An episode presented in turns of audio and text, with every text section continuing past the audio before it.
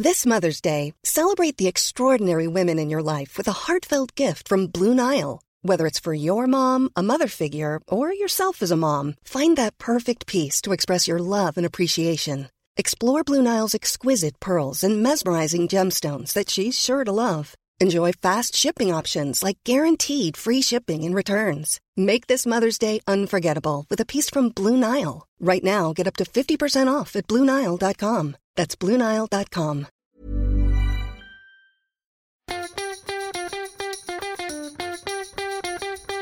From Barangaroo Studios, the AusBiz COB is the key stuff you need to know about the day in business and finance. Well, hello, hello, the 9th of February 2022, and this is the COB, the stuff you need to know about the day in business markets and startups. I'm here with uh, David Scott. I'm Nadine Blayney. It's great to be back again. It is great to be back again. Did you have a good day, Scotty? Oh, yeah, it was reasonable. Yeah? Yeah, spent, spent a bit of time muting and blocking on Twitter, Yeah. amongst other things, writing a view and uh, doing a few interviews. So, yeah, it was a good Yeah, day. Well, then that sounds like a good day for you. Yeah, you know. Sometimes you just have to block. Block hard, block early. Yeah, yeah. Get All right. involved. Um, I'm going to go go down that rabbit hole a little bit later on. Um, what I would like to focus on right now, though, is just the the pure uh, performance coming through from the local market. I mean, it was a really good session. In fact, closing up around the highs of the day, it opened the market at seven thousand one hundred and eighty-seven, closing at 7,268, bang on the high of the day, up by m- just a bit over 1%. Yeah, multi week highs. Welcome. Uh, clearly, the market's getting a bit more to grips with, uh, with higher interest rates, but real yields still lurk very deeply in negative territory. So make hay while the sun shines, and certainly corporate results CBA today. We, of course, we're going to talk about uh, big factor behind it, but yeah, it's uh, that positive momentum is clearly there. There's still a lot of liquidity in the system, so no surprise that we're getting this big rebound. Let's see how long it will go for. Yeah, well, I think to your point, uh, markets getting comfortable with higher interest rates, as we saw with U.S. banks last night. And we heard in our interview with CEO of CBA, Matt Comyn, today, rising interest rates are good for financial institutions. All things considered, if the economy is going well and uh, they have made sure that they've been lending in the proper manner, which of course Matt Comyn says that they have done. They've done stress testing. They know what their uh, their customers can handle. Um, yeah, net interest margins will go up in a rising interest rate environment. And CBA's share price today up by five and a half percent. It contributed 30 points to the market overall. That was followed by NAB. We get a quarterly update coming from NAB tomorrow, Westpac, and ANZ. So the four big banks led this market higher, along with Computershare. Computershare added four index points. It was up by 11%, reported after the market close yesterday. Half yearly profit jumping up, lifted its dividend. It too benefits in a rising interest rate environment. How do the insurers go today? I will have to check out for you if I'm looking at uh, where we saw some of the big gains in the diversified financials. It wasn't coming from the insurers. Suncorp was out yesterday with its result, and there was a pretty good share price reaction on the day, and it followed it up today with a further three quarter of a percent rise. Okay. Yeah, and we did see um, price target raised for Suncorp by close to 4% by Jarden, uh, raised about 6% by Citi, um, and also lifted close to 3% by Morgan Stanley. Does that give you enough information to go with? Yeah, look, I'm, I'm interested because uh, the insurers should be getting in benefit when it comes They to uh, a rising interest rate environment. So, yeah, that's where we should be looking. QBE, where are you, QBA? Yeah, was up by close to 3%. There you go. Um, QBE, well, we haven't heard from QBE yet, but again, we're getting plenty of market commentary that it's you know going to be getting Let's- let's a boost from. Let's just hope that the uh, the insurers didn't go and, and lob into a long duration at very low levels. Oh well, yeah, it's been a bit of a rough time for those insurers, hasn't it? It sure has, especially QBE. Um, look, uh, look, we can keep going on about earnings season. In fact, why don't we go there? We had Mineral Resources out as well today. So its half yearly revenue is down by 12%. Its underlying net loss, $36 million, down more than 100% on the previous corresponding period. I did note at one of its hubs, cost and freight was up above the 100 $100 per ton mark. That's not very good. It was the stock of the day. Let's listen into what Koshi's guests had to say about mineral resources. Now, the problem is the market gets overly excited. Everything that can go positive has been priced into MinRes. There's a fair amount priced in. So I'm not surprised that the result wasn't great because obviously iron ore prices have come up dramatically. Now, the big question is where do you see iron ore prices? If you think iron ore prices are going to keep going higher, you buy MinRes. If you think iron ore price is going to be a bit volatile, MinRes is going to be volatile. I think you want to buy into it, but I think in the shorter term, it's probably going lower. It's pretty hard to sort of suggest that you shouldn't be looking very closely at this. And as I was just saying before, materials are certainly a place in 2022 in the year of uh, rising bond yields and inflation that you want exposure to. Certainly backing management with um, Ellison is certainly a positive as well. But I'm also looking at the chart, and the chart looks pretty ordinary. But on balance, I'm a hold. So that uh, is what the guys had to say. Mathan Somasundaram, Deep Data Analytics, and Andrew Wielandt from DP Wealth Advisory.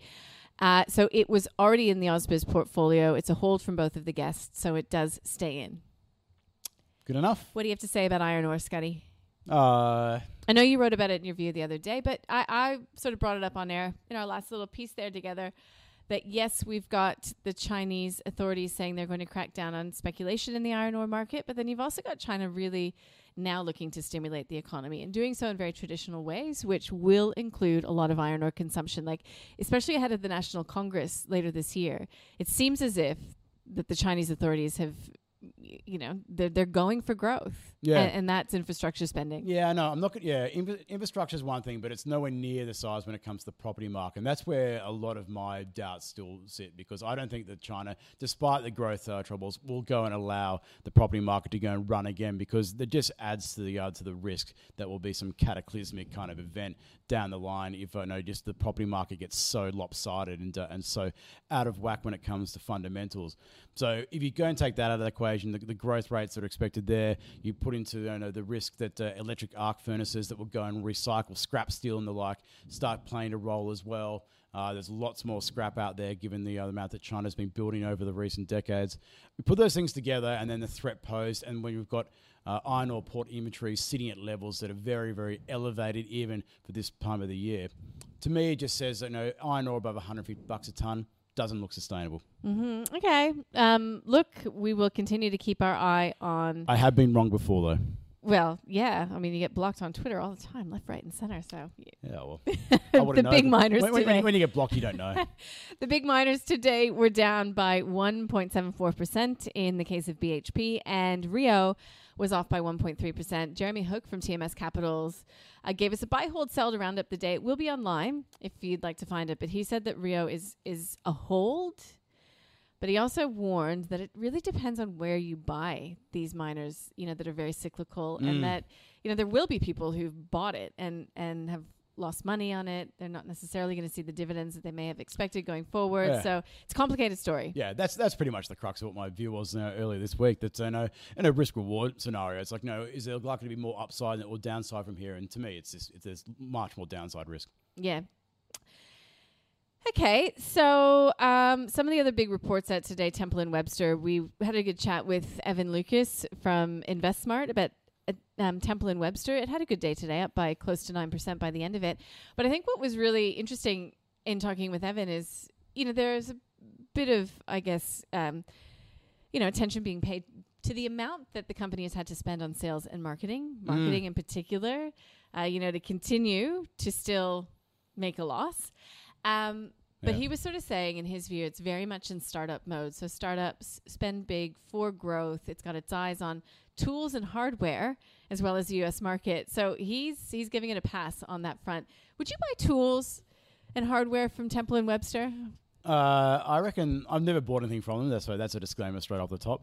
Uh, but I reckon they just have uh, lots of Allen keys and stuff like that, and I have so many. I'm like, you know, any, anyone who's IKEA. any, anyone who's seen the uh, the Predator movie when it's got like the skulls of all the things, I, I've got all that little Allen keys from everything I've ever built over time. It's like my trophy cabinet. Yeah. uh, yeah. All all those I know curse words that have been said before me.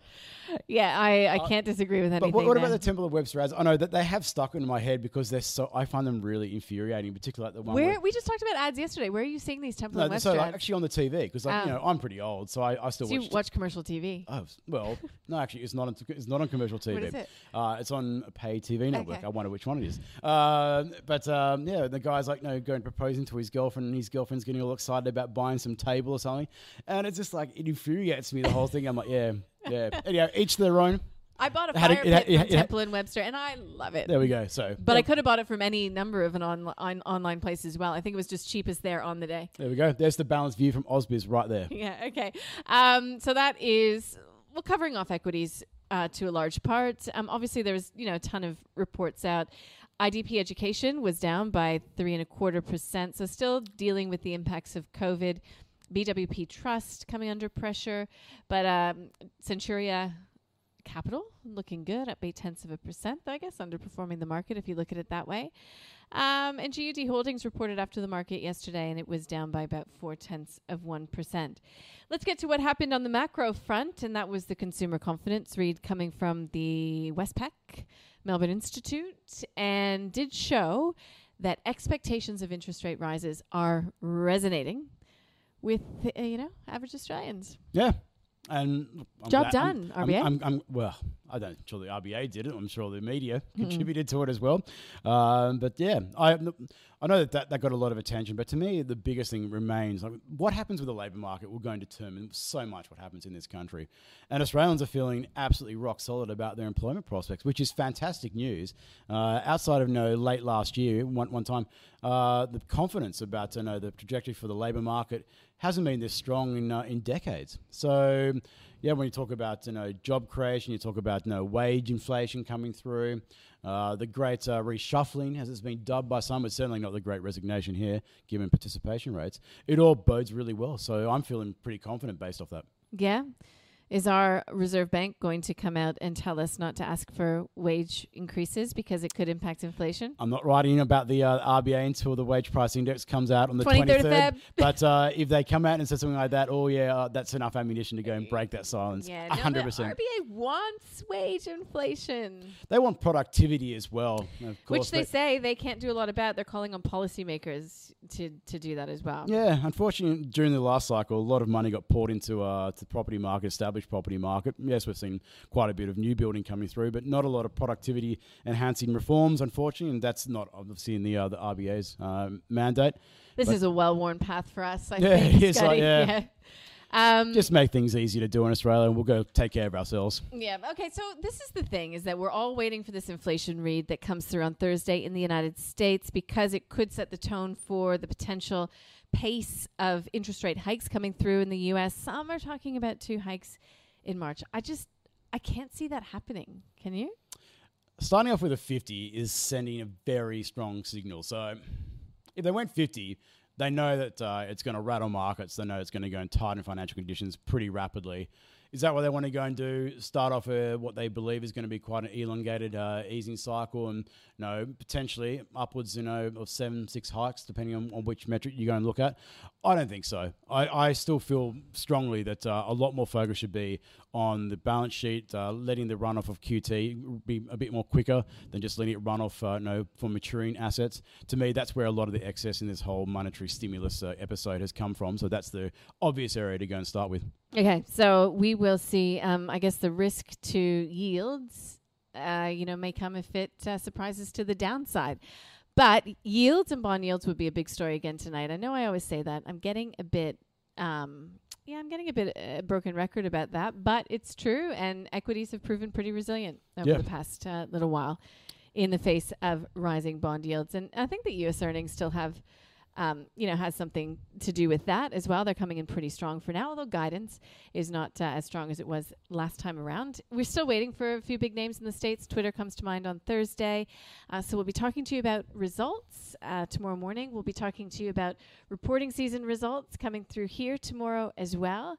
Um, we will be speaking to uh, Gavin Wendt, Director of MineLife, to get a pulse check on commodities in the morning, as well as uh, you'll have a chat with Martin Whetton, Head of Fixed Income. That'll be good. Dude, where's my 3% yield? Yeah, right. Well, I don't know. I don't. Where when do you see three percent? uh, in this cycle, with our debt levels, um, Yeah. close to never. Yeah. Uh, Uh, you never say never, but uh, yeah, it's as close as you're going to get. Yeah, look, we will be speaking. You will be speaking with the CEO of ASX, Domino's, Dominic Stevens. And uh, Lee Schofield from Alliance Aviation will be joining us as well off the back of its results. But I don't want to get into this game. You know, John McBain from Centuria Capital will be joining us. There's, there's so many great guests that will be joining us tomorrow. I hope you can join us online, ausbiz.com.au. That'd be great. McBain, love that name. I'll see you, though, here in studio. Um, bright and early, Scotty. God willing. Never I, miss I, a I- day. I plan to be back and uh, yeah, blocking away as usual. okay, have a good night. there.